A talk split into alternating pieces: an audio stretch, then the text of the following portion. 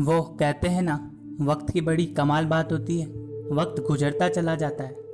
अगर बुरा वक्त चल रहा है तो सब्र करो, और अच्छा वक्त चल रहा है तो शुक्र करो। हाय, आई एम गौतम, एक छोटी सी कहानी। एक बार की बात थी, एक राजा साहब के पास में एक बड़ा सुंदर विशाल महल था, और उस विशाल से महल में सुंदर सी बगीची थी। उस सुंदर सी बगीची में एक माली था, और अंगूरों की बेल थी। माली जो था, इस बात से परेशान था कि अंगूरों की बेल पर रोज़ाना एक चिड़िया आकर के आक्रमण करती थी और कुछ इस तरीके से वो अटैक करती थी कि जो मीठे मीठे अंगूर थे, उन्हें तो वो खा लेती थी और अध पके और खट्टे अंगूर थे, उन्हें वो ज़मीन पर गिरा जाती थी। माली इस बात से बड़ा परेशान था कि अंगूरों की इस बेल को ये चिड़िया एक दिन तबाह कर देगी, नष्ट कर देगी। उसने बहुत कोशिश की, लेकिन उसको कुछ सॉल्यूशन नहीं मिला। तो वो राजा के पास पहुँचा और राजा साहब को जाकर के कहा कि, मालिक हुक्म, आप ही कुछ कीजिए। मुझसे कुछ हो नहीं पा रहा है।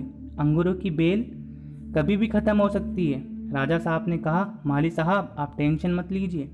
आपका काम मैं करूँगा। अगले दिन राजा साहब पहुँचे खुद। अंगूरों की बेल के पीछे जाकर के छिप गए। और जैसे ही चिड़िया आई, राजा ने फुर्ती दिखाते हुए उस चिड़िया को पकड़ लिया। जैसे ही चिड़िया को पकड़ा, चिड़िया ने राजा से कहा, हे राजन, मुझे माफ़ कर दो। मुझे मत मारो। मैं आपको चार ज्ञान की बातें बताऊँगी। राजा बहुत ही गुस्से में थे। बोले, पहली बात बता। चिड़िया ने कहा कि आप अपने हाथ में आए हुए शत्रु को कभी जाने ना दे। राजा ने कहा, दूसरी बात बता। चिड़िया ने कहा, कभी भी असंभव बात पर यकीन ना करे। राजा ने कहा, बहुत हो गया ड्रामा, तीसरी बात बता। चिड़िया ने कहा, बीती बातों पर पश्चाताप ना करे। राजा ने कहा अब चौथी बात बता। खेल ख़त्म करता हूँ। बहुत देर से परेशान कर रखा है। चिड़िया ने कहा, राजा साहब, आपने जिस तरीके से मुझे पकड़ा हुआ है, उससे मेरी सांस रुकी हुई है। मुझे थोड़ा छोड़ दे, ढील दे तो शायद मैं आपको चौथी बात बता पाऊँ। राजा ने हल्की सी ढील दी और चिड़िया उड़कर के डाल पर बैठ गई। चिड़िया ने कहा, राजा साहब, मेरे पेट में दो हीरे हैं। यह सुनकर के राजा पश्चाताप करने लगा। उदास हो गया।